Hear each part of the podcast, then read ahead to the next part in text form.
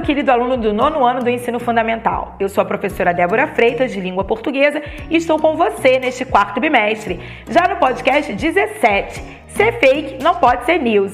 Vem comigo!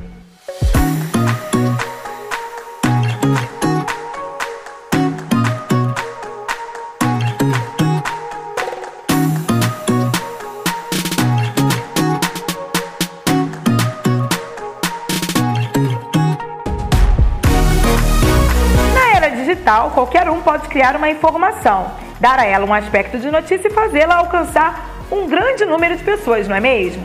E é por isso que você jamais deve passar adiante uma informação da qual não tenha certeza se é uma fonte confiável. As redes sociais nos bombardeiam com mensagens o tempo todo. Umas são verdadeiras, umas falsas, outras nem tanto. O que você sabe sobre fake news, hein? Quais são as nuances da desinformação e como podemos combatê-la?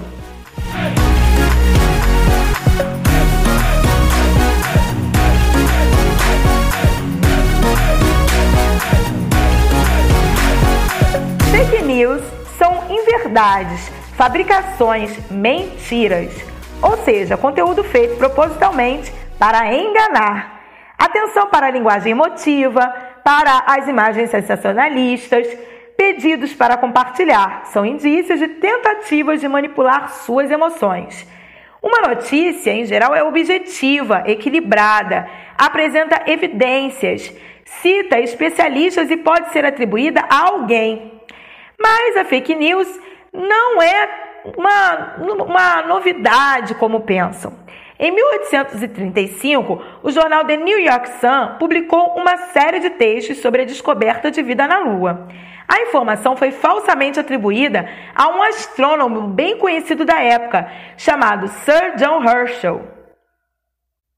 Se as fake news não são novidade, tão novidade assim, por que estamos vivendo em uma verdadeira tempestade de desinformação, hein?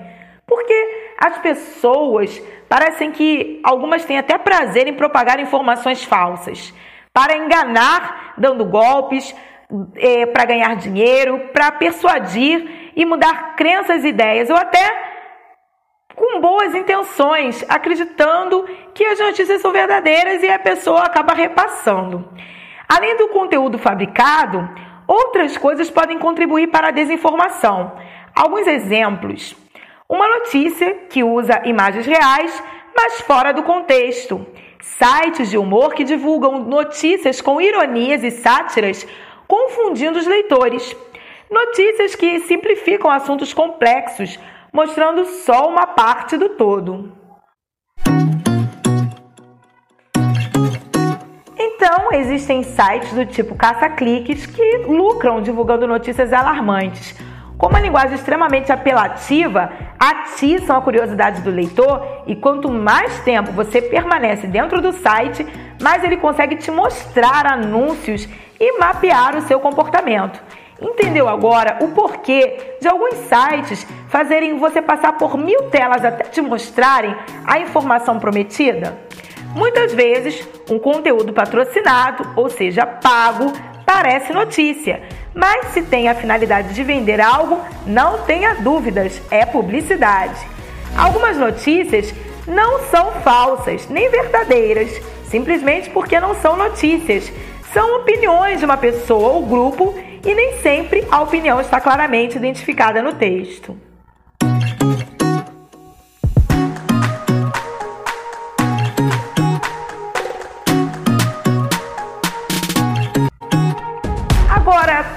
Podemos combater a desinformação, hein? Primeiramente, temos que entender por que as pessoas criam e propagam informações falsas. São para enganar, dar golpes, uh, ganhar dinheiro, persuadir, distorcer crenças e ideias políticas e alguns até mesmo acreditam estar bem intencionados. Você acha que vale a pena participar disso? As fake news causam problemas reais.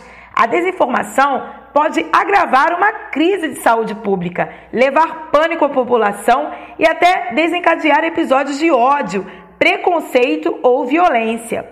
Ao compartilhar no conteúdo sem refletir, você pode estar contribuindo para espalhar a desinformação. Então, a partir de agora, pratique o ceticismo saudável. Ceticismo saudável é você não acreditar em qualquer coisa que receber. Quando uma informação causou em você choque, causar em você choque, surpresa ou raiva, epa, peraí, o que é isso? Pare, pense, não passe adiante, dedique um momento para investigar a informação. Dê um Google rapidinho. Hoje existem tantos sites que trabalham desmascarando fake news. Entre lá e verifique. Quanto mais a gente souber, melhor a gente decide. Combater a desinformação é tarefa de todos nós. Então terminamos a aula por aqui. Até breve!